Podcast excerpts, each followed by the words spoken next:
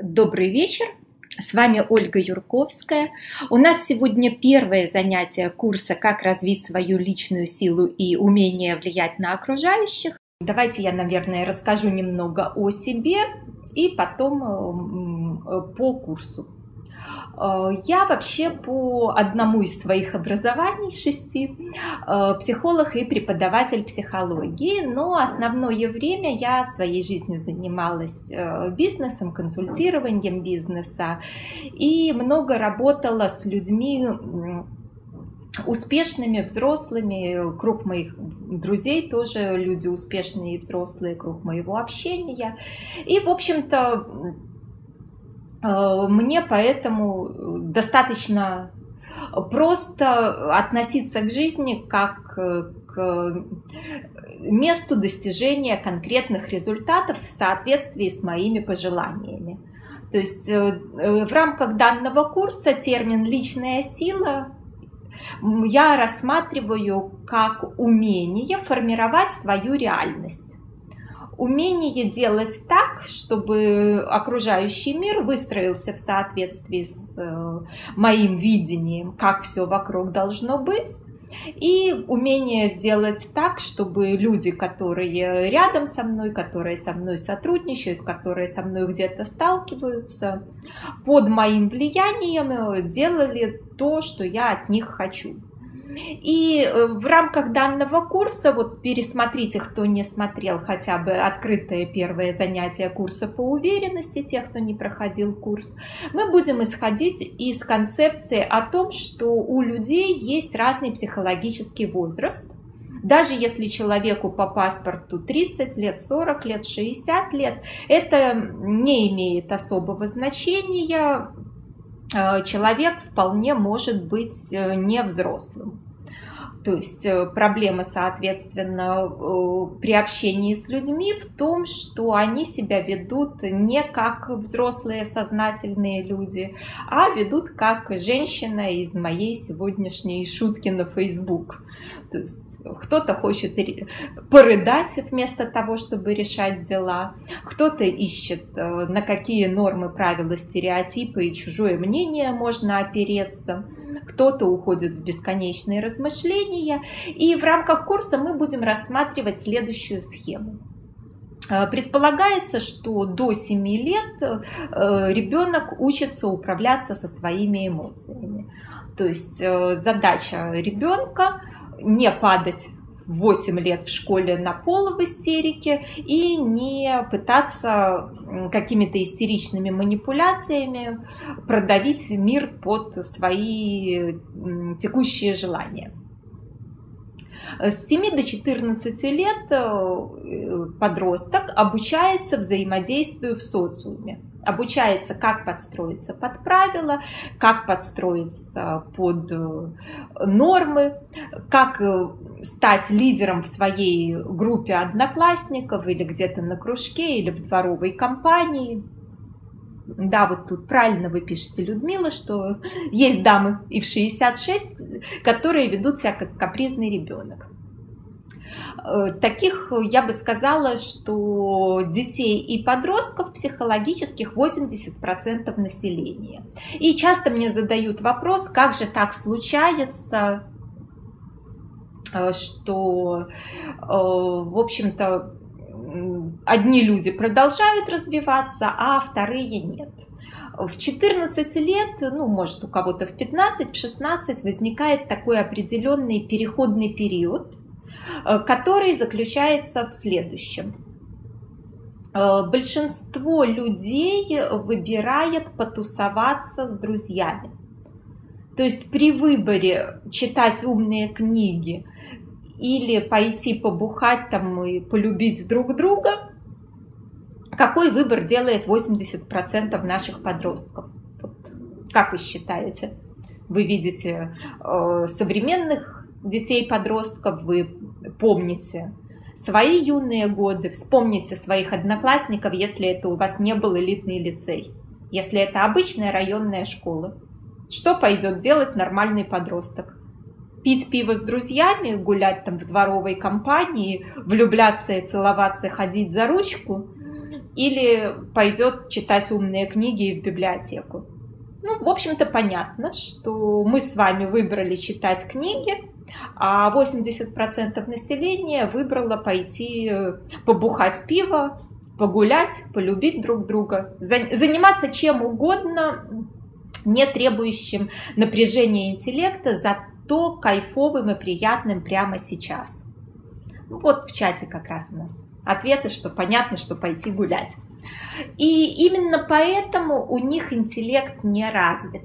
Там, где мы с вами с 14 до 21 года развивали интеллект, развивали свои собственные ценности, нас э, волновали, а многих и сейчас волнуют проблемы экологии, проблемы мира, проблемы, возможно, каких-то политических взглядов, общественных инициатив, э, социальных программ, их волновало прямо здесь и сейчас получить сиюминутное свое собственное удовольствие и либо быть круче других, либо быть как все, но не, не жертвовать там собой в угоду обществу, например, а урвать себе. Угу. Вот Людмила пишет, в моей юности предпочитали пойти выпить и погонять на мотоциклах. Я днем читала, а вечером гуляла. Ну, Ольга, тогда я уже молодец, но у меня лицей давление коллектива. Угу. Ну, в общем-то, понятно, что э, те, кто в 14, 15, 16 лет выбирал развитие Э, интеллекта, это люди, у которых был шанс стать взрослыми. Потому что если сначала пошли бухать, а потом работать, там, потом в ПТУ, а потом на завод, ну, какие у них шансы стать умными, высокоразвитыми и так далее. Да, Ольга, конечно, это очень зависит от семьи родителей, очень зависит от окружения, но еще и э, зависит от э, самого себя. То есть э, я, например, сама из семьи, ну, можно сказать, маргинальной. То есть у меня оба родители без высшего образования всю жизнь проработали на одном заводе. И, в общем-то, мой брат получил высшее образование только ближе к 30 годам, и то под, ну, под давлением жены, скажем так. То есть э, здесь э, очень существенную роль имеют родители. Так, тут у нас у Екатерины вопрос, как уберечь детей от этого в современном мире, где правят развлечения. Екатерина, по воспитанию детей у меня пять огромных курсов. Э, сейчас нам э, в чат модератор ссылочку сбросит. Можете выбрать, какое вам более подходящее. А, а по теме у нас дальше получается, что, соответственно, с 14 лет мы развивали свой интеллект. Мы читали книги, мы учились, мы обсуждали сложные проблемы. Кто-то может помнить свои разговоры студенческие до утра. Мы познавали мир, нам было все это интересно, и именно поэтому есть и разница в доходах, и разница в, школе, в скорости мышления, и разница в интеллекте по сравнению с людьми, кто так и остался психологическим подростком. И тогда получается, что с 14 до 21 года это период юношества. Вот у нас Ирина пишет, не было друзей, белая ворона и мое хобби были книги по социальным нормам и темы, которые не преподают. Сейчас интересная маленькая библиотека. Ольга пишет, читать книги было не круто. А вот э, очень такое слово подростковое. Круто, не круто. Уже другие совсем ценности в 14 лет и у взрослых людей. Взрослому человеку все равно, круто это или не круто, у него другие проблемы и ценности. И, в общем-то, э, что характеризует юношей? Кто помнит, какие характеристики у юношей? Когда человек э, очень э, старается развивать свой интеллект и ставит интеллект на первое место – Он очень много рассуждает, много планирует, много думает и большую часть жизни находится э, э, в состоянии бесконечных ментальных медитаций. То есть его, его основная деятельность – это бесконечные э, рассуждения. Да, вот Вера правильно пишет, много думают вместо дела.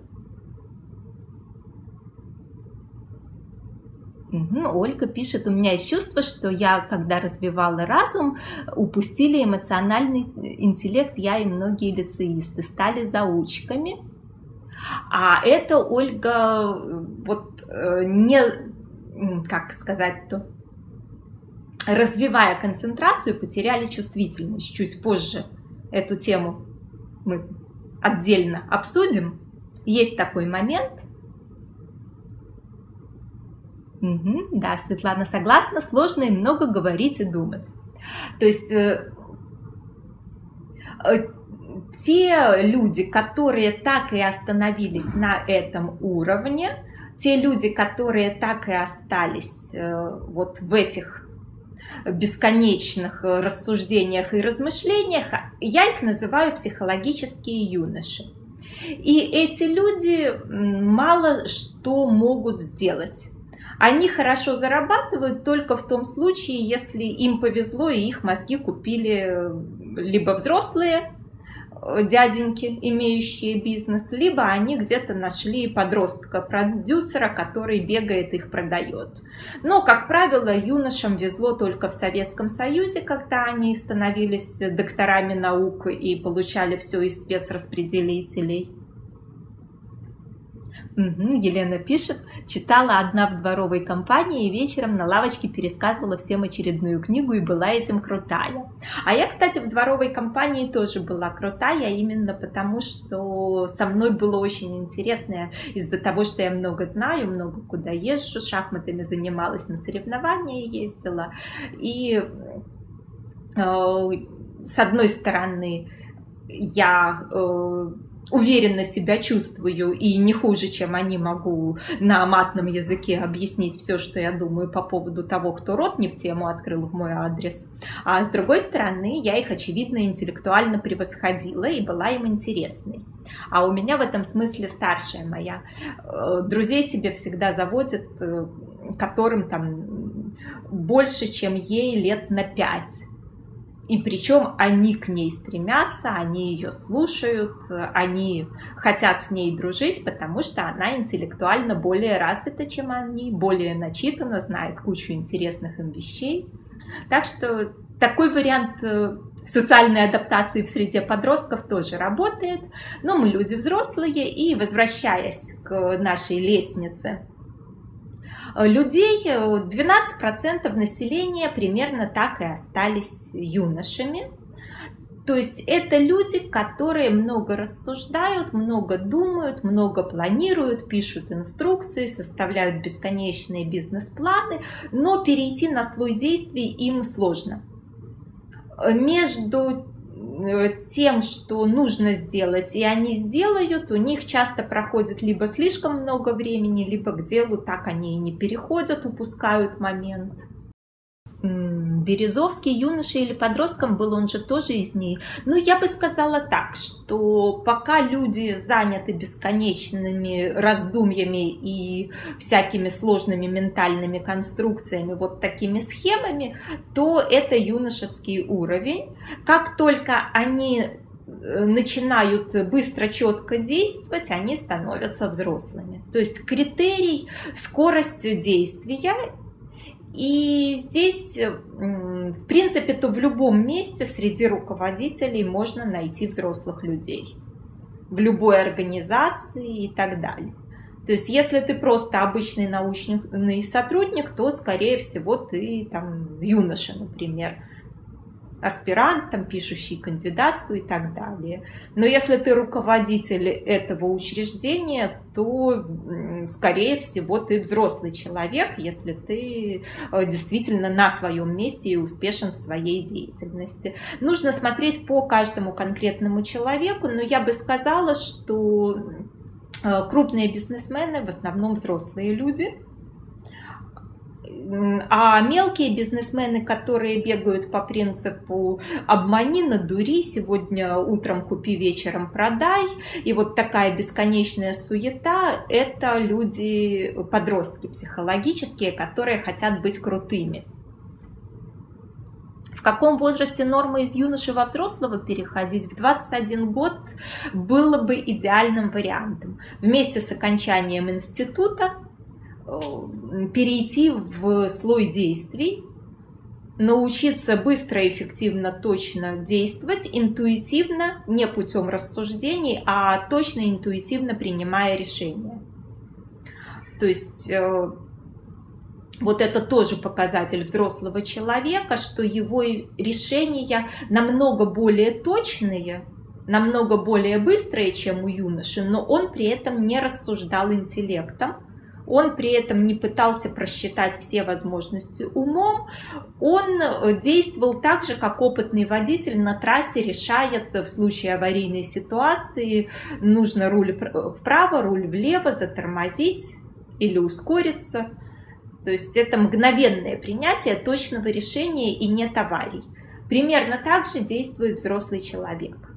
То есть взрослый человек аналогичнейшим образом будет э, успешен в своих решениях, как опытный водитель на трассе, успешен в своих. Людмила пишет, по-бывшему увидела, как можно в детстве самостоятельность прибить, и человек не может из этого и в 40 выбраться, хочет много, говорит еще больше, но не делает ни шага в направлении желаемого. А это типичное э, поведение подростка, и, скажем так, это его собственный выбор.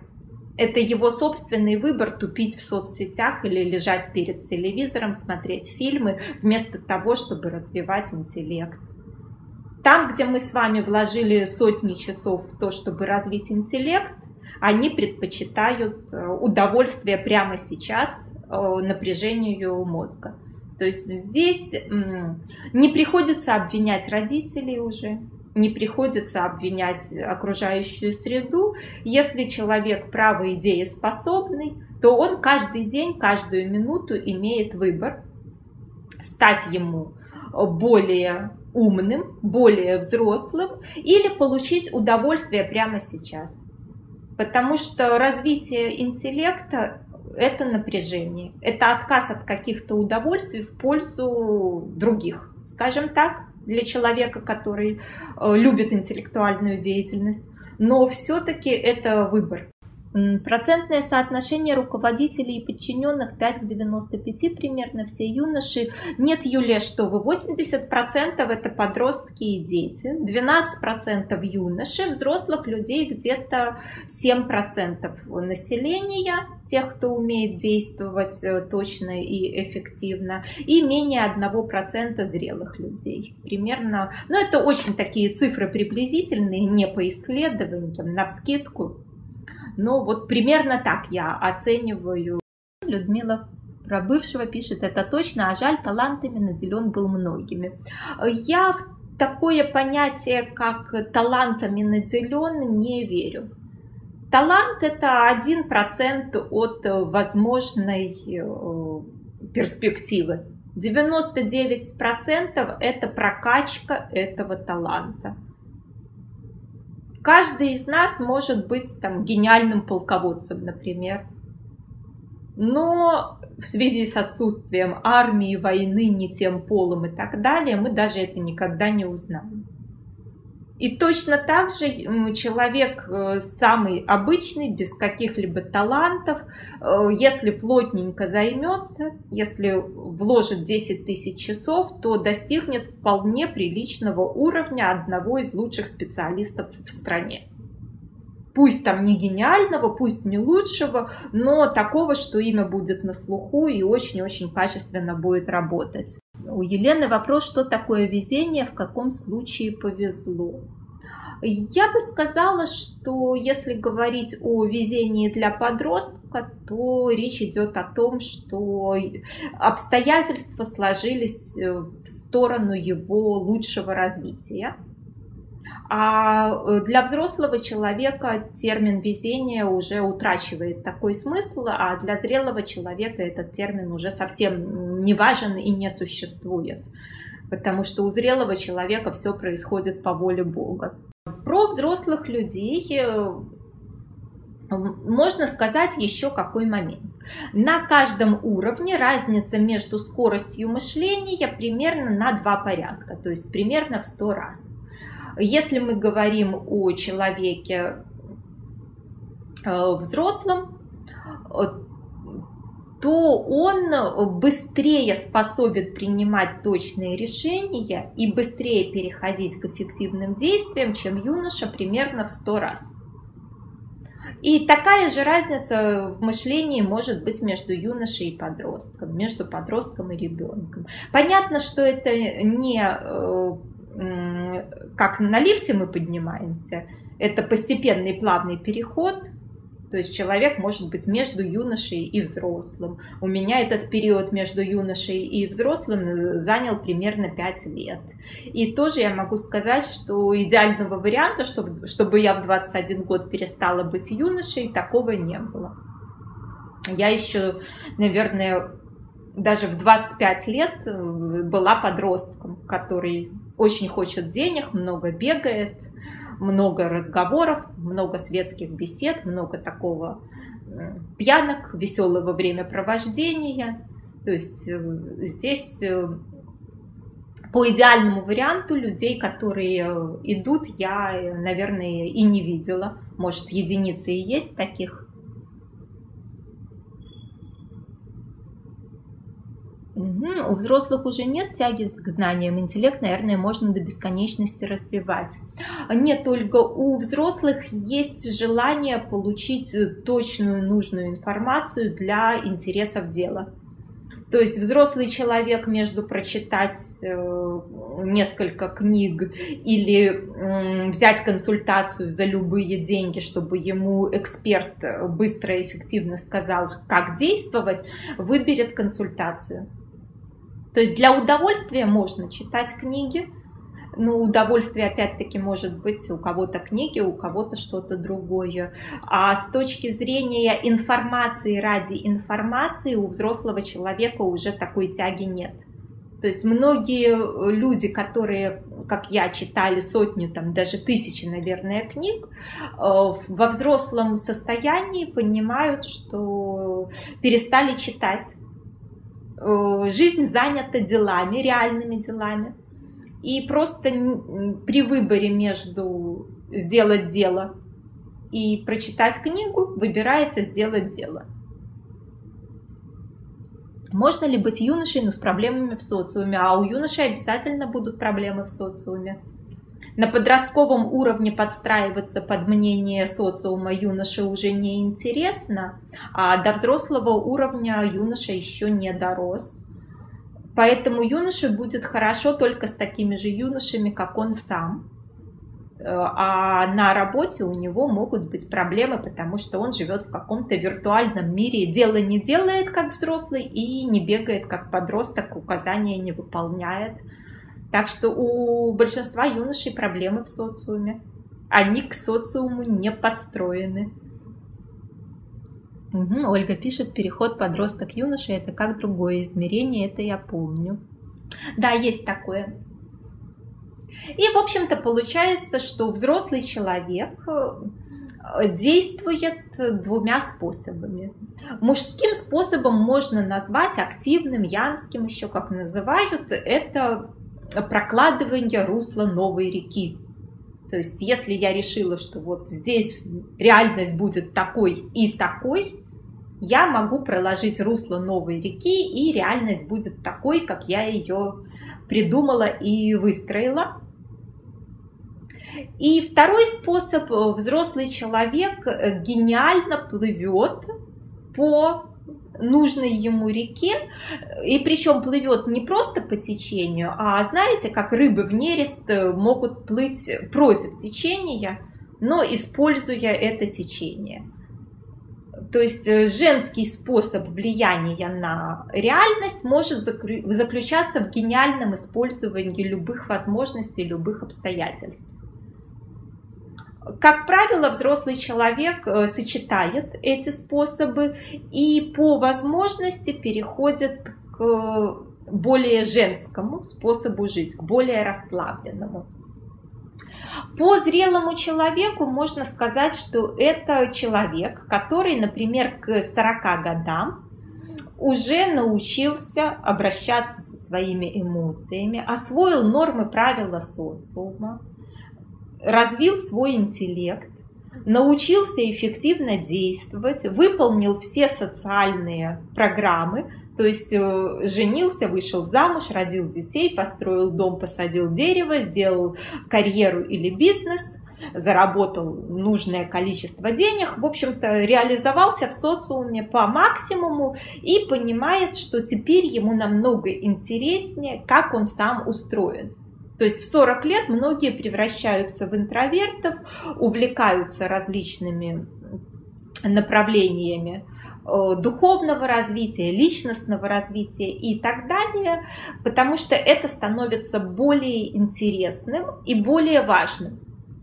Если ты сделал уже три бизнеса, и они все три успешные и приносят тебе больше денег, чем ты способен потратить, то тебе уже не интересно делать четвертый бизнес, если это не помогает изучить тебя, если это не вызов тебе самому. Надежда, вопрос, что нужно прокачивать юношам, чтобы не было проблем с социумом. Надежда, две вещи, которые мы будем как раз на этом курсе изучать. Умение влиять на окружающих и умение действовать. То есть, по сути, личную силу прокачивать и умение влиять.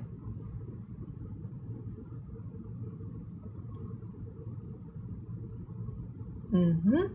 Ольга, ведь ничто не ново под луной, что новое можно изобрести, какое русло. Но здесь может быть новый бизнес, новое направление в большой чужой компании, все что угодно. Это же не то, что новое, как изобретение всемирное. Это создание чего-то, чего не было. Ну, вплоть до того, что не было дома, я построила дом. Если это так организовано, то это же я не плыла по течению, не шла у кого-то на поводу. Придумала, решила, сделала.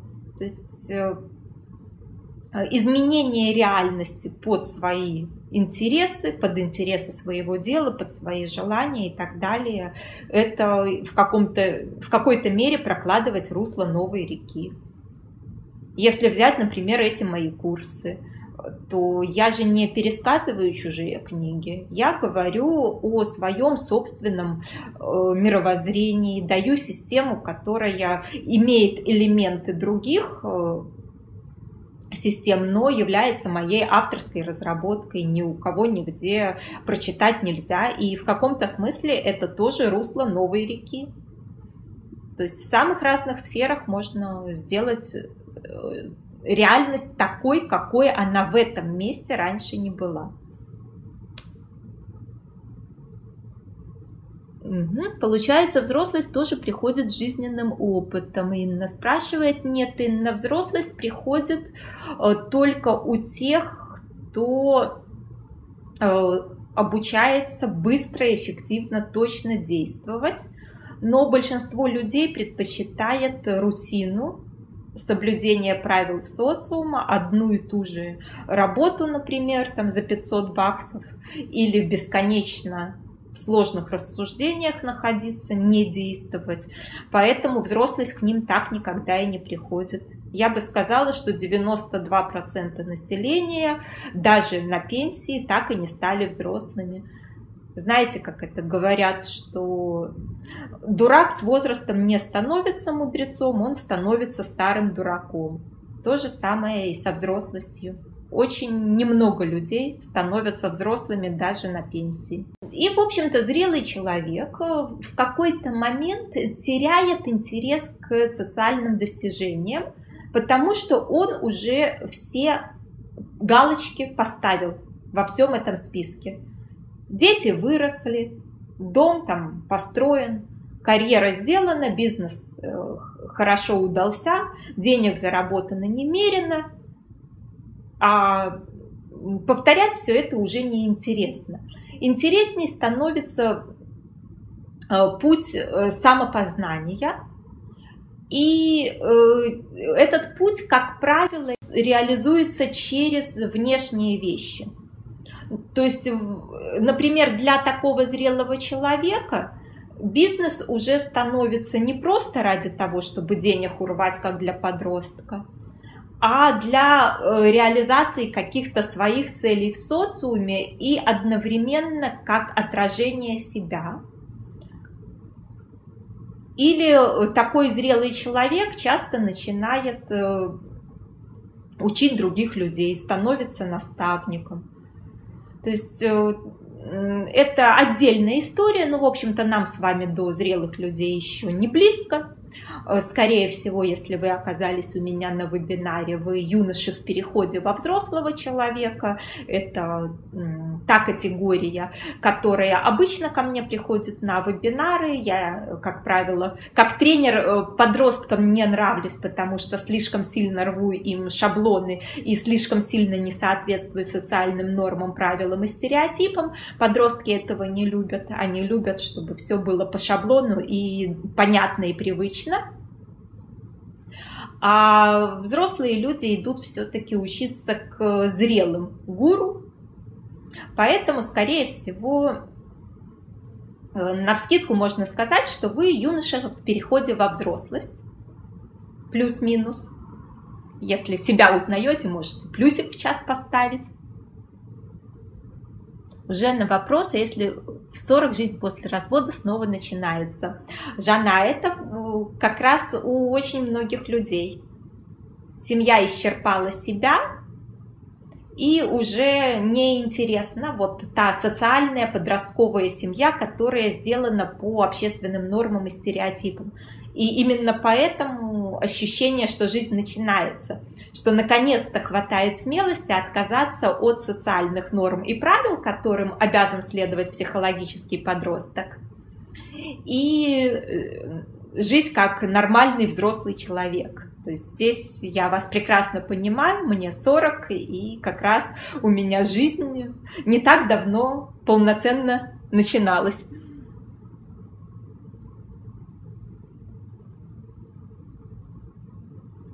Угу. Надежда, вопрос, заводить детей это тоже роль в социуме? Почему роль в социуме? Это биология, нормальная биология, мы все тела. Сейчас попозже про тела поговорим. Светлана, мне 49, среднего масштаба бизнес вполне благополучен, могу больше, но не хочется, как это было 5-10 лет назад. Что это? Это, Светлана, взрослость. Это однозначная взрослость.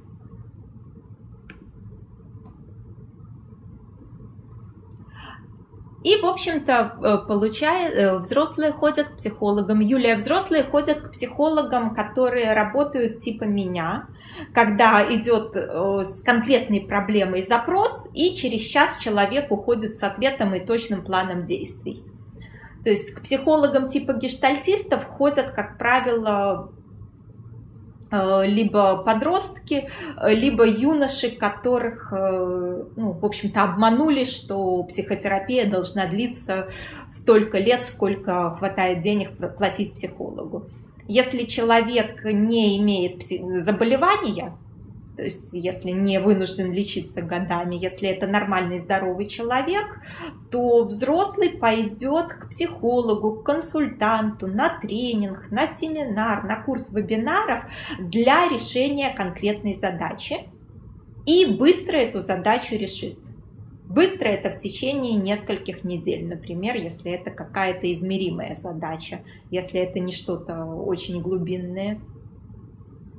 Э, более того, скорее всего, взрослый человек разово сходит и дальше будет э, работать самостоятельно со своей проблемой, не перекладывая ответственность на психолога и не занимаясь вот э, как грешат многие психологи, что к ним приходят слить эмоции, а эмоции это же как вода в колодце, что сегодня ты их слил, проходит 2-3 дня, неделя, и они снова восстановились до прежнего уровня, и тогда снова идти к психологу, и так годами, ну и смысл.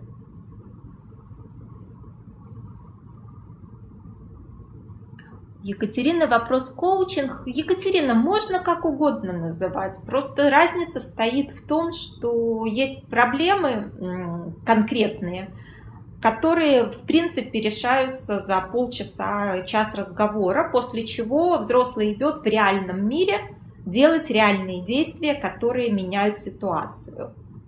А подросток предпочтет э, э, смотреть сериалы, сидеть в соцсетях, пить пиво.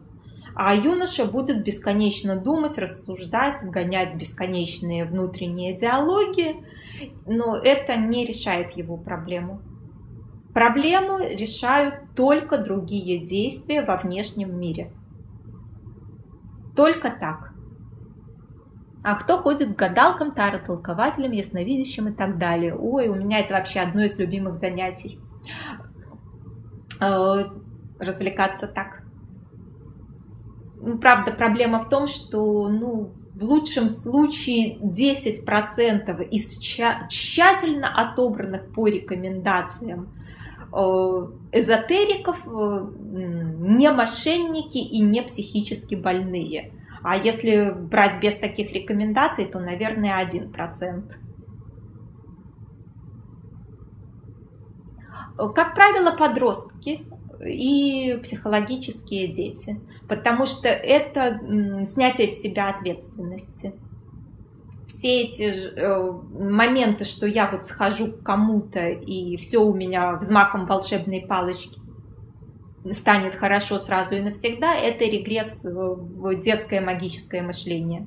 Вертикальная шкала у нас идет от ребенка, внизу ребенок, потом подросток, потом юноша, взрослый и зрелый. И горизонтальная шкала, то есть ось делит э, прямоугольник на 4 квадратника. Представили, да? Горизонтальная шкала у нас будет от ненависти слева до любви справа. То есть шкала, которая вертикальная, это степень психологической зрелости от ребенка до зрелого. А горизонтальная шкала – это люди, которые относятся к миру, человечеству как к виду э, с какими-то эмоциями, с какими-то чувствами.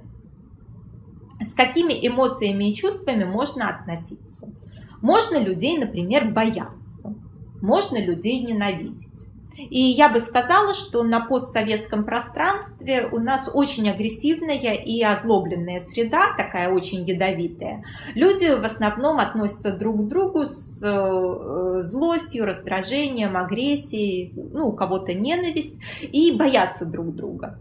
То есть я бы сказала, что 80% населения постсоветских э, стран в европейской части являются людьми озлобленными, и боящимися других людей.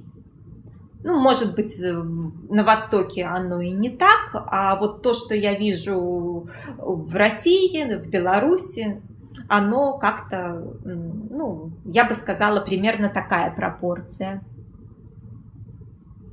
Лилии вопрос, если хочу решить проблему, меняется очень медленно, что делать? Лилия, а тут это, возможно, вы не теми инструментами решаете. Знаете, это если я хочу вырез, вылечить кариес, я могу сколько угодно э, медитировать на этот кариес, могу полоскать там рот чем угодно и так далее, а мне на самом деле просто нужно пойти к стоматологу и поставить пломбу. И через полчаса не будет у меня кариеса. То есть вполне возможно, что вы просто не теми инструментами, не теми методами решаете вашу проблему.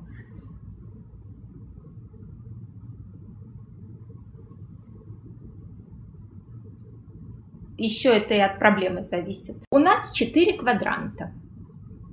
Э, в левом нижнем квадранте у нас находятся люди инфантильные, незрелые, без личной силы.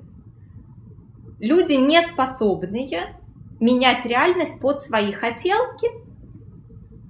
И при этом они э, являются такими боящимися других людей, ненавидящими других людей, озлобленными. То есть вот это типичные жертвы.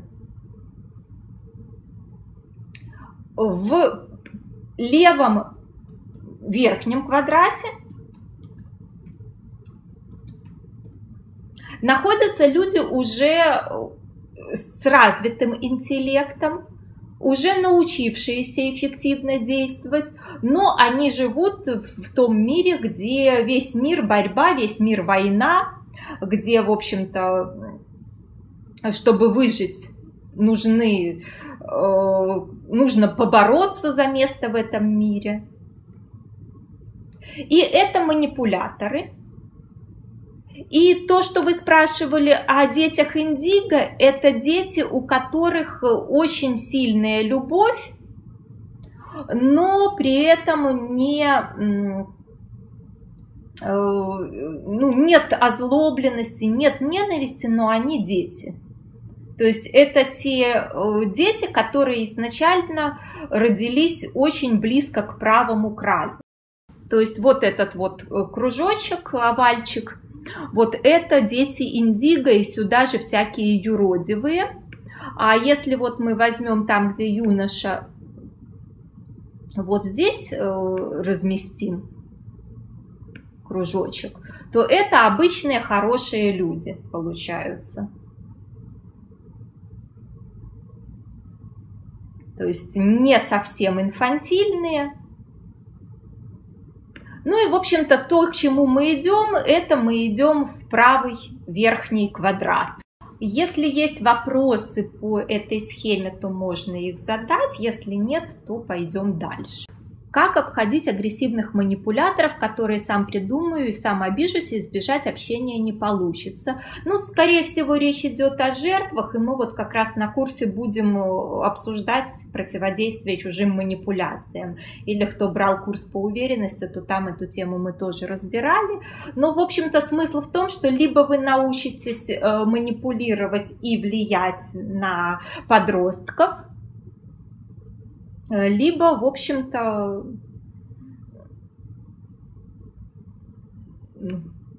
так, одноклассников в школе стреляют? Нет, это не индиго стреляют, вы что? Это озлобленные стреляют.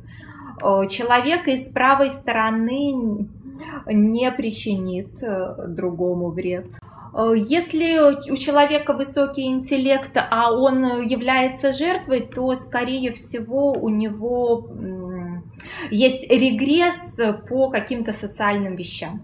Потому что человек, который действительно обладает высоким интеллектом, сумеет сманипулировать подростком, сумеет сманипулировать инфантильным человеком.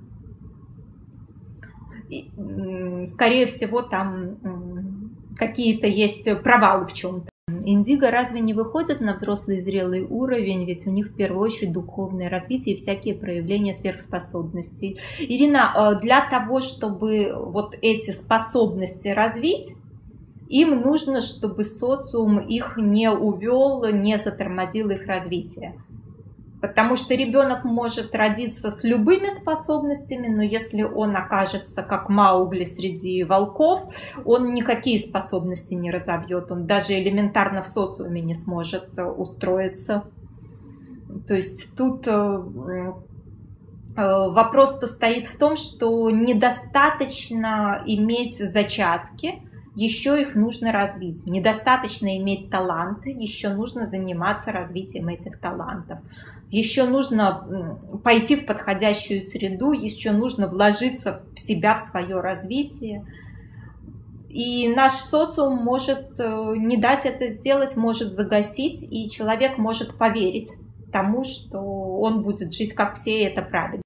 Да, видела, как деградируют интеллектуалы, не желающие брать за свою жизнь ответственность на себя. А это запросто. Здесь же, как и с любым э, фруктом на дереве, либо э, зреет, либо, в общем-то, гниет и все. Нет такого, чтобы кто-то мог остаться на одном уровне. У вас всегда выбор между развиваться и деградировать. Выбора оставаться на одном уровне у вас нет. То, что не развивается, оно гниет, разрушается, портится. У Юлии вопрос, зачем взрослому манипулировать другими? Юлия, понимаете, если, например, вы руководитель в компании, и у вас э, работают подростки, у вас стоит выбор между тем, э, что либо вы э, ими манипулируете, на них влияете, ими управляете, либо они накосячат, и все будет плохо. Их уволят с работы, им будет нечем кормить семью, вы потеряете серьезные деньги, э, серьезные карьерные перспективы, еще что-то. То есть вариант, что вы оставите бесконтрольно, без вашего управления, без вашего влияния э, людей инфантильных, которые живут рядом с вами, и все у вас будет хорошо, он у вас отсутствует. Если бы не уголовный кодекс, то они бы друг друга убивали, потому что кто-то не так посмотрел, не то сказал, напились, схватились за ножи и убили. Запросто. И это у них идет во многих сферах. Либо взрослые люди ими управляют, либо они обманут, накосячат, подставят, подведут, сделают что-нибудь плохое мы э, в первую очередь стараемся вырасти э, интеллектуально и по уровню зрелости, по умению влиять на мир. И это, как правило, такой путь э, более распространенный, когда человек, будучи, например, жертвой, будучи еще психологическим подростком или юношей, который страдает от действий других людей, приходит на семинары, приходит на тренинги, приходит на онлайн-курсы или начинает читать книги, советоваться, думать, как же ему сделать так, чтобы перестать быть жертвой, как же ему получше научиться управляться с этим миром и с этими людьми. И постепенно прокачивая в себе эти навыки влияния на людей, управления людьми, умение действовать, он переходит на уровень взрослого. Но если он пришел с левой части, если он пришел из жертвы, он становится взрослым манипулятором. И дальше у него получается, что он в какой-то момент осознает, что да, я способен и где-то там обмануть и так далее, или э, отжать в свою пользу вопреки интересам того, с кем я вел эти дела, но счастье это не приносит, удовольствия и безопасности в какой-то момент от этого нет. Эти люди, не все из них, но многие, понимают, что недостаточно просто уметь получать за чужой счет какие-то материальные ценности. Уже хочется быть более этичным, уже хочется, чтобы твои действия шли на пользу не только тебе, но и миру. Юлия пишет, сохраняется минимальный процент взрослого населения, руководитель не заинтересован в росте своих сотрудников, удобно управлять конформными людьми. Э, хороший руководитель заинтересован в росте, но проблема в том, что если задача менеджера по продажам бегать и продавать, то интеллектуально развитому юноше такая работа кажется ну, скучной, неинтересной, дискомфортной. А взрослый человек не пойдет на суету и беготню. У него совсем другие цели, задачи, перспективы, другой уровень. Поэтому в отдел продаж никого, кроме подростков, вы не наберете менеджерами по продажам. То же самое касается любых девочек, мальчиков на кассе взрослый интеллектуально развитый человек не пойдет продавцом. Ему это просто ну, скучно, неинтересно и не те деньги. Возвращаясь к теме взрослых манипуляторов, в какой-то момент хочется этичности, Хочется отношений, где не только ты украл, урвал и каким-то образом смошенничал, и тебе от этого финансово выгодно и хорошо, но и хорошо миру. То есть уже переход идет на правую сторону, уже идет переход в сторону этичности. И от манипуляций, после которых хорошо только манипулятору, а жертве плохо, мы переходим к тому, что я называю влияние на более инфантильных людей и управление более инфантильными людьми. У Ирины вопрос, зачем система делает нас с низким уровнем развития. Ирина, каждый сам себя делает с низким уровнем развития. Если вы в 14 лет выбираете бухать и трахаться вместо того, чтобы читать книжки и сидеть в библиотеке, то это не система вместо вас выбрала. Это ваш личный выбор. И обвинять в этом систему – это инфантильная позиция жертвы. Я почему-то выбрала ходить в кружок там при университете, учиться психологии и выбрала в 15-16 лет работать, проводить исследования, обрабатывать эти исследования и так далее. Мои одноклассницы выбрали трахаться и делать два аборта в 15 лет. Ну, в общем-то, неудивительно то, что у нас по-разному развит интеллект, и сейчас разный доход, разный уровень жизни, разные возможности.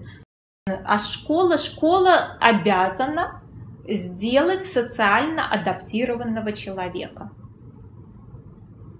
От 7 до 14 лет основная задача – это социальная адаптация. И школа с этой задачей, в общем-то, справляется.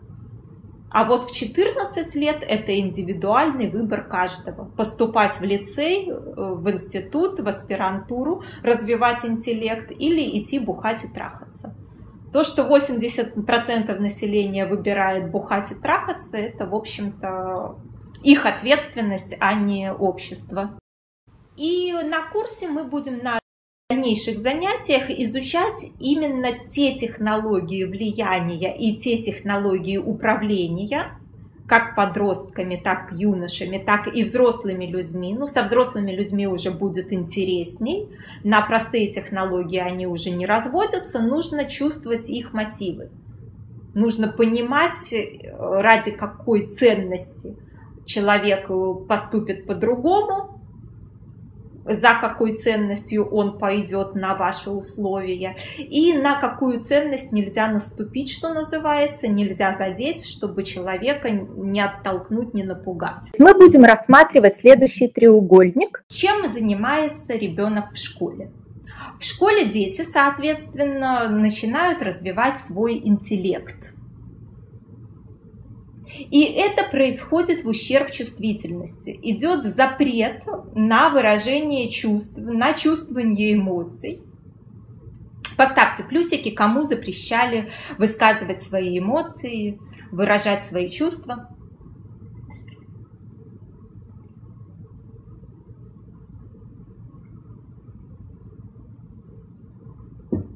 И из-за этого запрета чувствительность подавляется но зато развивается ум и умение концентрироваться. То есть современные школьники могут решать математические задачи, если это те, кто дружит с математикой и готовится к поступлению в лицей, так как э, монахи в средние века годами должны были учиться медитировать, там, концентрироваться на одной точке и так далее, чтобы достичь такого же умения концентрироваться.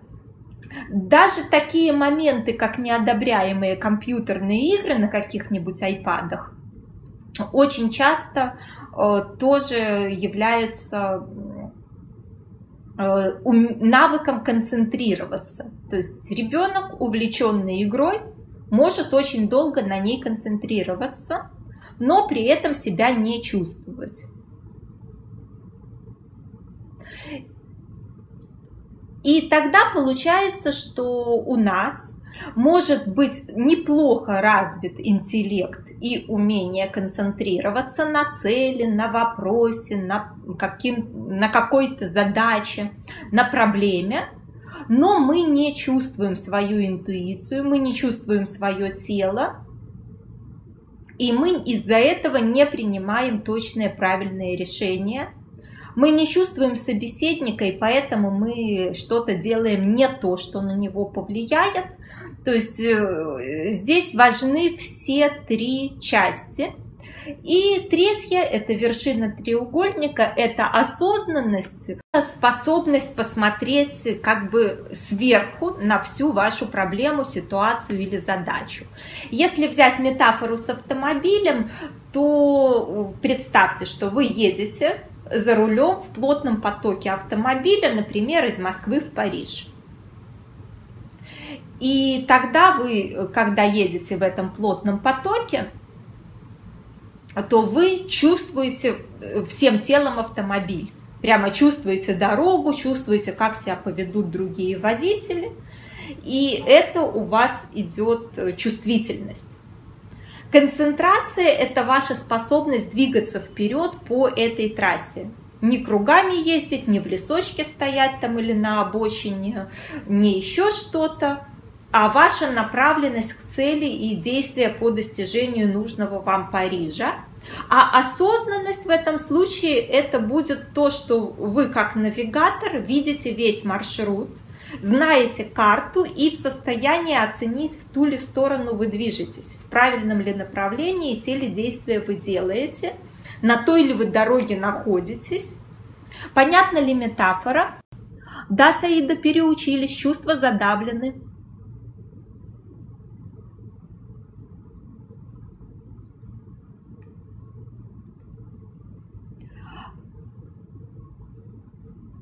И тогда, когда вы развиваете одновременно все три стороны треугольника, все три вершины, у вас э, возникает в какой-то момент состояние взрослого человека, который и осознает скрытые мотивы свои, других людей, и в состоянии точно эффективно действовать, движется по нужной дороге, в нужном направлении – Саида вот как раз будем на курсе изучать, или вот бизнес-интуицию, вы, наверное, не, не брали курс, на бизнес-интуицию у нас был такой кусочек возрождение чувствительности в смысле интуиции. Нет, тут чувствительность, Ольга, это не как театральная э, студия, а как умение в любой момент ощущать э, то, что с вами происходит. Где у вас какие эмоции, какие переживания, какие напряжения в теле.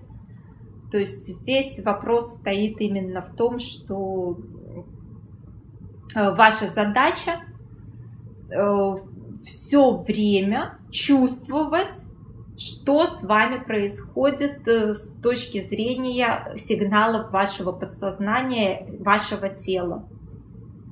Тогда и интуиция работает, и точные решения можно принимать быстро, четко, мгновенно.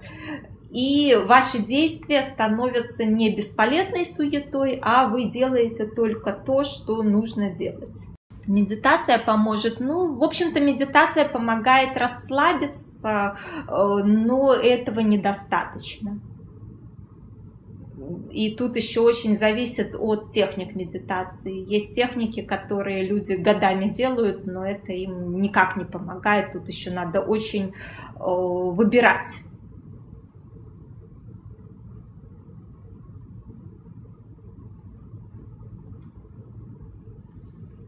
И далее у нас э, следующая часть нашей работы на курсе, которая предстоит, помимо развития, кому нужно концентрация, кому нужно чувствительность, кому нужно осознанность, а кому нужно и по всем трем вершинам треугольника прокачиваться.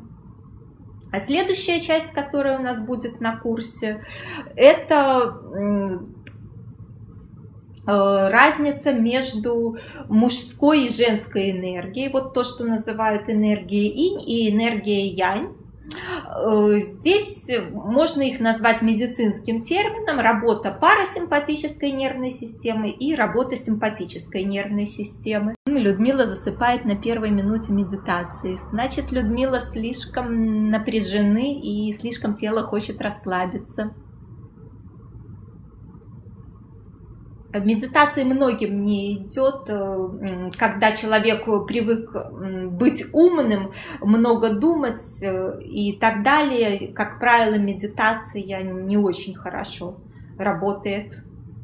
Либо отвлекается на интеллектуальные разговоры, либо э, как-то вообще ему не идет, не нравится, вырубает. Так что здесь есть свои хитрости, как умным людям научиться медитациям так, чтобы они их и не бесили, и не заставляли заснуть. Это мы тоже будем на курсе разбирать, как организовать свой интеллект так, чтобы он помогал в медитации, а не мешал. Все, у кого проблемы с медитациями, это значит слишком хорошо ум развит. Слишком вы умные для того, чтобы так просто вам медитация давалась. Здесь нужно специальным образом свой ум останавливать. Мысли не покидают, да нет, в том-то же вопрос, что э, либо вы специально организуете свой ум, либо, в общем-то, медитация будет не очень получаться.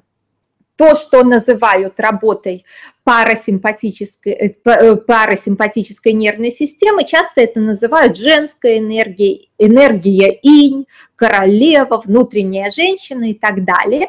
На самом деле это та часть организма, нервной системы, которая отвечает за выработку серотонина, за релакс. Потому что если первобытный человек или тигр или еще кто-то долго бегал за едой, у него вырабатывалась э, симпатической нервной системой адреналин. И, соответственно, э, после того, как он поймал еду или добежал, или убежал, или еще что-то, пора отдохнуть. И тогда вступает в работу парасимпатическая нервная система, вырабатывает серотонин и наступает полный тотальный релакс.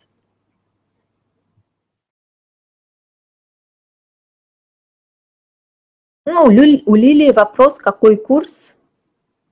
Про личную жизнь у меня есть. Сейчас модератор ссылочку в чат сбросит.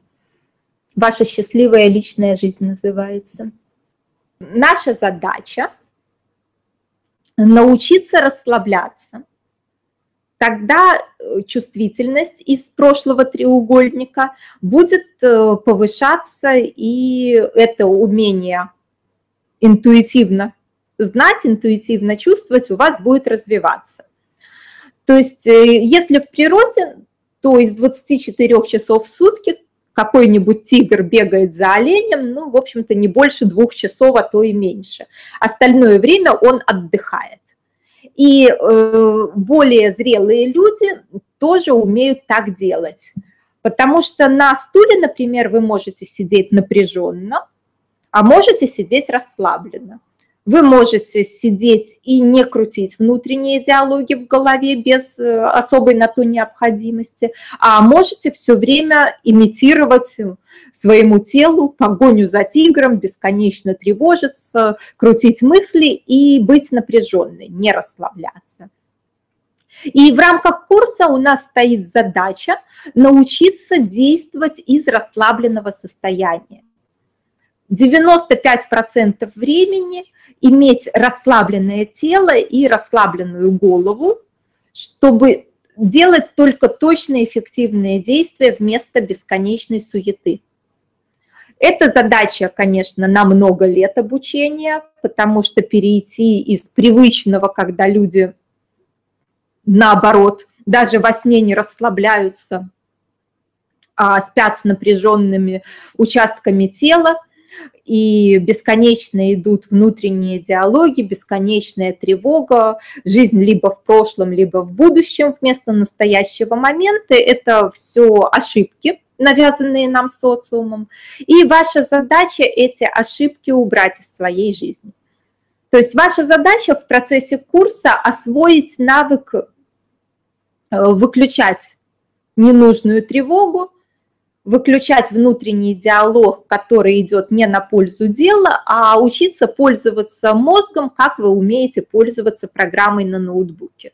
Включили какие-то программные действия, выполнили, например, набрали документ, распечатали, выключили. Тогда это будет э, правильная работа интеллекта, И наша задача оставить прошлое в прошлом, перестать бесконечно загоняться по поводу того, как мы неправильно жили, поступили, что-то не то сделали и так далее, получать кайф и удовольствие из настоящего и активно действовать ради формирования еще лучшего будущего. То есть у нас тогда получится чередование кайфа и удовольствия в настоящем с активными действиями в будущем. И еще одна немаловажная часть э, – это ответственность на самом себе за те события, э, на которые я могу повлиять, и умение положиться на волю Господа, если для верующих, или как повезет, если для атеистов, как карта ляжет, как сложится, как мир ответит, как про взаимодействуем, сделав все от себя возможное. То есть очень важная часть – это разделить ответственность между своим максимально качественным действием и тем, как сложится все остальное. Если я безупречна в кастанедовском смысле, то есть делаю максимально на данный момент для меня возможное и доступное – и при этом полагаюсь на то, что Богу виднее, какой будет результат, это по его воле, то тогда достаточно э, хорошо и комфортно становится жить. Я выложилась, но я не пытаюсь проконтролировать весь мир, и я не переживаю по поводу результата. Это вот то, что в английском языке звучит как «делай, что должно, и будь, что будет» это самое правильное отношение к результатам и к делам. И тогда, чтобы вам так не скучно было до следующего занятия, э, сейчас будет э, упражнение для домашних заданий, а кто не успел еще оплатить, то можете прямо сейчас до окончания дня ввести в форму заказа ваши данные, и по этой ссылке у вас еще будет двое суток, чтобы оплатить это для участников так специально, потому что в 00 карета превратится в тыкву, скидка, соответственно, такая, как сейчас, уже не будет действовать, но если вы сейчас успеваете оформить заказ, то для вас еще эта скидка 48 часов сохранится. Э, вам нужно составить список всех ситуаций в настоящем, которые вас каким-либо образом волнуют, задевают, не нравится, что-то происходит не то. То есть ваша задача составить э, список всех этих ситуаций. И далее можно взять тетрадь, например, 96 листов и каждую ситуацию взять на разворот. И после этого по каждой такой ситуации ваша задача написать, какие мои действия или какие мои бездействия э, создают в моей жизни эту ситуацию. Что я делаю или чего я не делаю, для того, чтобы именно эта ситуация была в моей жизни. Э, если хотите, можете кто-нибудь в чат пример вашей ситуации, и мы подумаем, что же можно было бы написать. И третья часть этого задания, вам нужно э, подумать самой, самому, провести мозговой штурм, спросить на форумах в соцсетях, поговорить с умными людьми, какие вообще конкретные варианты решения были бы возможны для того, чтобы эту ситуацию э, изменить в вашу пользу. Можно ли вообще что-то тут придумать и сделать? И желательно хотя бы вот э, штук 10 разных вариантов. Например, а что бы Юрковская сделала, а что бы сделал мой начальник, а что бы сделал какой-нибудь там другой человек из ваших знакомых. То есть возьмите совершенно разные варианты людей, э, и, э, соответственно, чтобы эти люди могли э, как-то поступить, оказавшись в этой же ситуации, что вам не нравится. И после этого у вас стоит задача либо принять и признать, что вы ничего сделать не можете, не хотите, и тогда надо э, с точки зрения возвращения чувствительности осознать свои эмоции, осознать свою печаль, свою горе, э, свое горе, свою вот э, гнев свой, негативные любые переживания, то есть осознать, что же такое произошло-то с вами, с вашим телом, когда вы понимаете, что ничего сделать невозможно. Или принимаете решение, что вы сделаете из написанных возможных вариантов. Так, тут вопросы, что входит в VIP-блок. Э, это продолжение будет блока стандарт. Как правило, те, кто уже был на моих курсах, сразу заказывают VIP-блок, это и дешевле, и выгоднее. А кто вот новичок попробовать, берут стандарт, а потом все доплачивают за VIP. То есть курс, он фактически цельный, просто кому-то, может, по деньгам удобнее оплачивать в два приема, но дороже. А так, э, если уж идете, то имеет смысл брать полностью курс. Ну, как быть с ситуацией, как смерть близкого человека и тяжелые последствия после этого. Э, Светлана, здесь я бы вам порекомендовала курс по предназначению, потому что если вы измените свое мышление на то, что реинкарнация существует, вам будет сложно расстраиваться по поводу того, что ваш близкий человек снял там платье и на следующее утро надел джинсы – вы же не расстроитесь. Точно так же у вас будет, что он э, выбрал э, снять это тело и надеть новое тело младенчика, потому что ему интересней э, прожить какую-то новую другую жизнь. То есть, а вообще, если вы в это не верите, не доверяете тому, что душа сама решает, сама выбирает и так далее, то лучше, конечно, на индивидуальные консультации проработать, чтобы вы честно прошли все стадии горя. То есть ваша задача честно прожить все стадии вашего горя, не убегать, не прятаться от чувств, а быстро прожить эти переживания, чтобы от них освободиться. Но здесь скорее тогда имеет смысл на личной консультации это прорабатывать, потому что люди, как правило, не хотят погружаться в свои тяжелые переживания, убегают от них и тем самым их э, блокируют на, ну, даже на несколько лет. Я встречала на тренингах э, женщин, у которых, например, родители умерли больше 10 лет назад, а то и 20 лет назад, и до сих пор это все в них никуда не ушло, потому что они не захотели принять и отпустить эту ситуацию. То есть здесь нужно индивидуально, конечно, смотреть. Техники по осознанию эмоций, Анна, очень-очень много таких техник, любые, которые вам подходят, пользуйтесь. Я лично для себя остановилась на системе Марка Пальчика в качестве таких техник.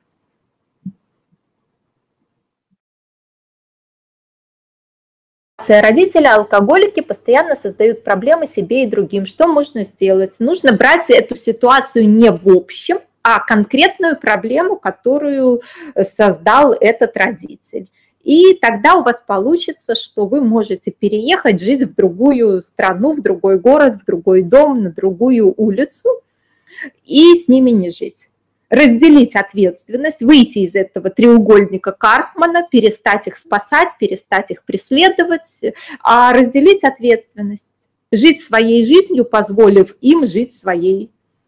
То есть здесь как самый простой вариант. Сколько консультаций может потребоваться, Светлана, это никто вам никогда не предскажет. Здесь же вопрос, э, где точка А, в которой вы находитесь, и какая точка Б, куда вы хотите прийти и с какой скоростью вы готовы туда ехать, идти и так далее. Кому-то одной консультации хватает, а кто-то вон гештальтистам по 5 лет ходит, по 10 лет, и им это не очень помогает. Тут же очень все зависит и, и от психолога, который вас консультирует, и от вашего желания э, поработать с собой и измениться. Надежда, можете доплачивать от стандарта до ВИПа э, просто до, э, с цены, что вы платили, до цены ВИПа. То есть просто можете доплатить и написать. Еще раз, давайте по упражнению 1. Берете тетрадь 96 листов, на развороте пишите ситуацию полностью, которая вас не устраивает, причем если ситуация какая-то проблемная, там, где в общем, то разбивайте ее на конкретные проблемы. То есть не в общем родители не так себя ведут, а конкретно в этой ситуации вот такую-то проблему мне создает такой-то родитель, там папа. Как можно конкретнее, потому что все, что у вас идет с маркерами, всегда, никогда, все и так далее, вы не сумеете с этим работать. Работать можно с конкретной одной измеримой проблемой, которая конкретно случилась. Если таких проблем у вас десятками и сотнями, то берите либо самую яркую, либо последнюю, то есть либо самую сильную, либо последнюю, потому что невозможно работать со словами «все», «всегда», «никто», «никогда». Это ни о чем, это не работа. Пишите, какие ваши действия или какие ваши бездействия оставляют вас в этой ситуации пишете, что бы на вашем месте могли бы предпринять другие люди или вы. Так, у Натальи кредиты у родителей. Наталья, это не ваше дело. Ваша задача в этой ситуации перестать родителей спасать и перестать родителей преследовать. У вас нет задачи в этой ситуации, чтобы другие люди э, под взмахом вашей волшебной палочкой вдруг стали умными, взрослыми, зрелыми, этичными. Это невозможно. Правильный ответ, как мне изменить других людей, звучит как «никак». Вы должны писать, какая лично у вас проблема. Не у кого-то другого, а лично у вас. И тогда у вас появляется шанс лично вашу проблему порешать. То есть, если, например, вы боитесь, что что-то произойдет там с их квартирой, то тогда встает вопрос, как бы это мне на себя эту квартиру переписать, пока они ее не пропили. И это решаемая проблема. Или как бы это мне перестать думать об этой квартире, отказаться от нее, забыть, не париться, заработать самой себе и бог с ними и с ней. Это тоже тогда решаемая проблема. А как бы мне сделать других людей умными, взрослыми, зрелыми, этичными и вообще там какающими розовыми бабочками? Никак.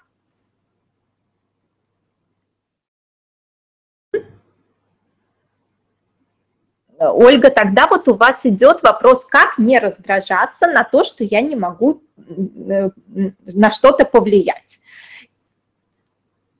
Или, возможно, у вас получится какой-то список действий, позволяющий повлиять на ситуацию для ее ускорения. То есть здесь по третьему пункту может что угодно получиться, если это делать э, с позиции креативных других людей, мозговой штурм, форумы и так далее, просьба советов в соцсетях. Очень часто в такой ситуации мне таких советов могут накидать, что я бы сама и не догадалась что вот оказывается таким способом люди могут действовать. Так что здесь совсем-совсем не факт. То есть третий пункт в упражнении – это как бы могли поступить другие люди на этом месте. Четвертый пункт – что я буду делать? Либо конкретный список действий, план пошаговый, либо я попечалюсь, расстроюсь, погорюю и почувствую и приму свои переживания. То есть это очень важная часть упражнения, самое важное – позволить себе вот эти переживания принять и прожить, погрузиться в них полностью на какое-то время. То есть вот это женское «поплачу, потому что я бессильна», «поплачу от бессилия», вот в этот момент это правильное переживание. То есть разрешить себе расстроиться, почувствовать себя бессильной, никчемный, там еще какой-то. Если вы сумеете это сделать, то вы очень серьезный шаг сделаете к восстановлению вашей природной чувствительности. Как только вы сумеете дать себе право на любые негативные переживания.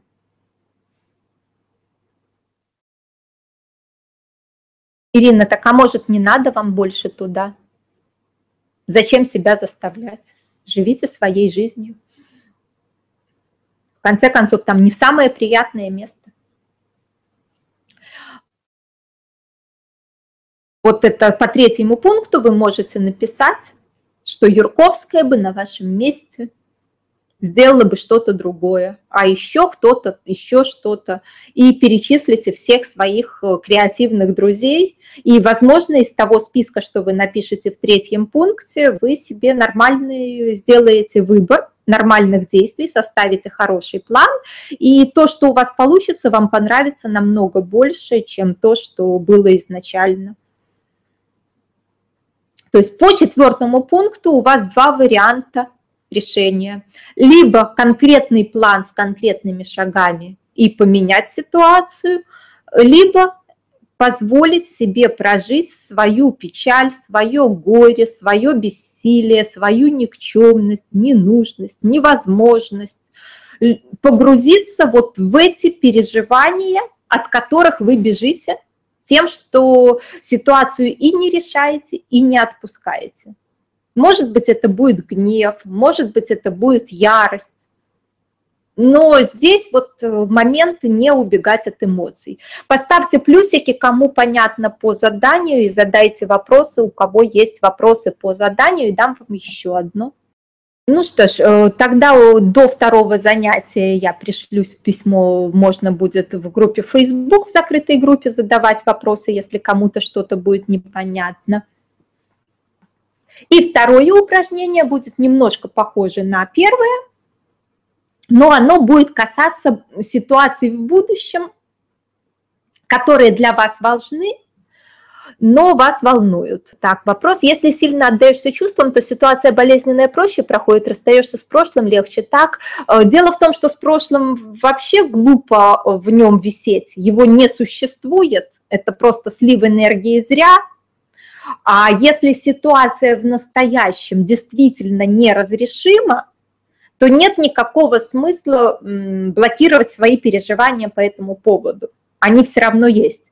То есть если ситуация безнадежна и неразрешима, то есть выбор либо быстренько погоревать, попечалиться, разъяриться, почувствовать себя бессильной, беспомощной и никчемной – освободиться от этого негатива в сжатые сроки, опытному человеку там хватит нескольких минут на это.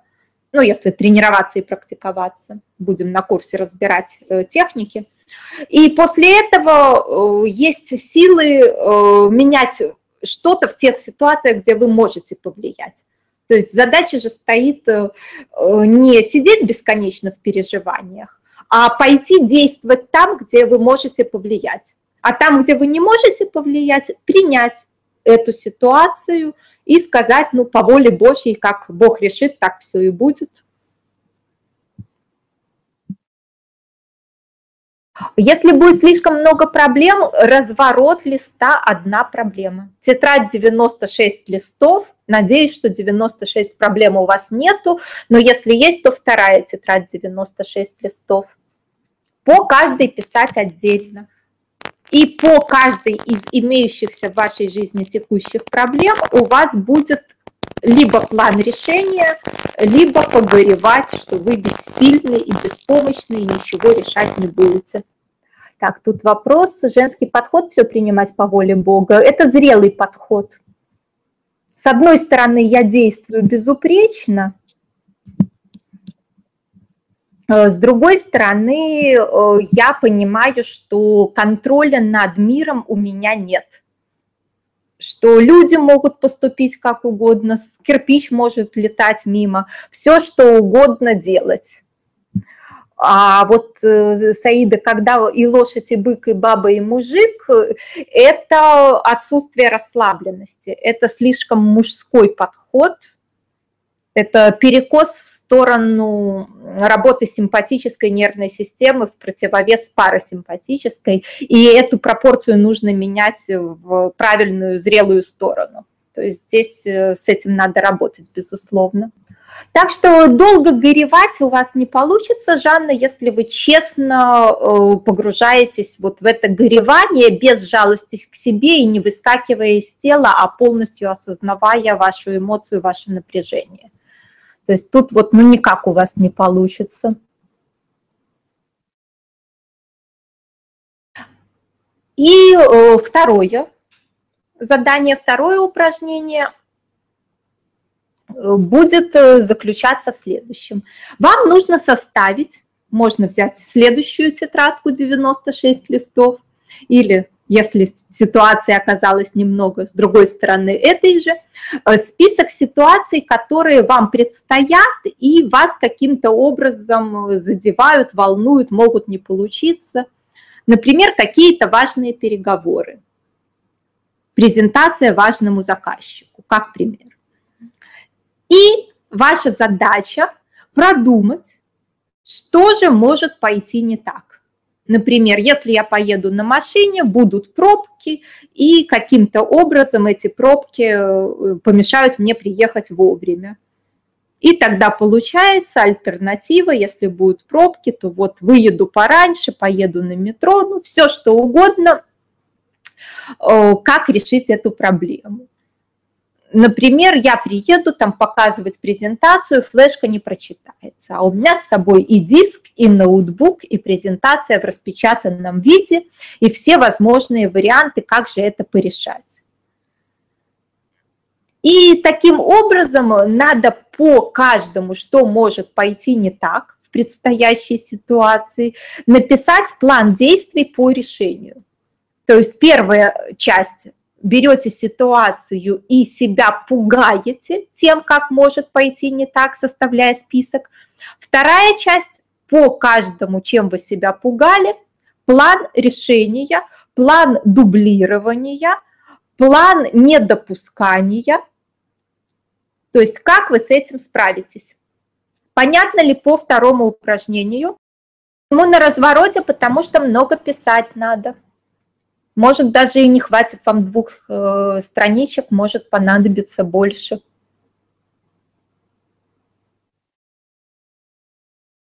А, Людмила, то, что вы пишете, мозг взорвется, вопрос-то стоит в том, что если вы не, э, не будете это уметь автоматически делать, то вы все равно себя пугаете, что что-нибудь будет не так, но убираете эту тревогу, подавляете, загоняете – и получается такая постоянная тревога, что напугать себя напугали, а плана, как я справлюсь, нет. Вот иду я по чистому полю, и тут из угла выезжает танк, а у меня с собой ни гранаты в него кинуть, ни бомбоубежища, там, окопа, еще чего-то, ни гранатомета. Ну, в общем, все не продумано. По второму заданию. Составить список ситуаций по одному на разворот, написать, которые предстоят и вас э, как-то волнуют, вам важны, хорошо было бы, чтобы они получились. Ну, можно не на все, можно по очереди. У вас два месяца впереди. Берете ближайшие переговоры и по нему делаете. В какой-то момент вы перейдете без всяких тетрадок и без всяких записей к автоматической отработке этого упражнения. То есть если мне предстоят какие-то переговоры, я автоматически представляю, что мне нужно сделать, чтобы приехать вовремя, как мне нужно повести себя, чтобы то, то и то было, как сказать, что э, может пойти не так, и что я сделаю в случае, если пойдет не так, а потом будет следующий уровень, вы перейдете на умение интуитивно, спонтанно, быстро реагировать на неожиданную ситуацию. Вот в чем же смысл курса и к чему мы идем. К тому, что если на юношеском уровне нужен план заранее, взрослый уже умеет мгновенно реагировать, мгновенно действовать. А, Людмила, очень быстро исчерпаются страшилки, как только вы план действий по каждой будете э, составлять. Тут же вопрос в том, что страшилок много, пока нет плана. Как только мозг обучается автоматически составлять план, очень быстро исчезает тревога, очень быстро проходят страшилки. Это же задание на это и рассчитано, чтобы убрать вашу тревогу, убрать ваши страшилки. То есть по каждому, что же могло бы хотя бы теоретически пойти не так, план действий, дублирующие функции, замены, все, что вы сделаете. И потом постепенно вы перейдете.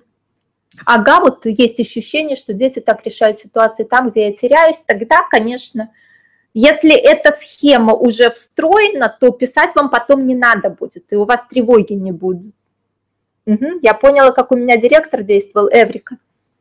Вот ваша задача освоить эту схему. Все возможные косяки, которые могут быть, и по каждый план действий. Как только вы это осваиваете, это еще юношеский уровень, у вас получится автоматически некий взрослый уровень, когда на любую возможную ситуацию, проблему, косяк, у вас готов ответ, как ее порешать. Отсюда же уходит тревога, отсюда же уходят э, подавленные переживания, и возникает способность точно, четко, эффективно в стрессе действовать. Ну что ж, давайте тогда на сегодня будем заканчивать. Э, для тех, кто еще не успел сделать заказ, последние минуты уходящего дня, когда можно сделать заказ. Сейчас нам модератор ссылочку в чат сбросит.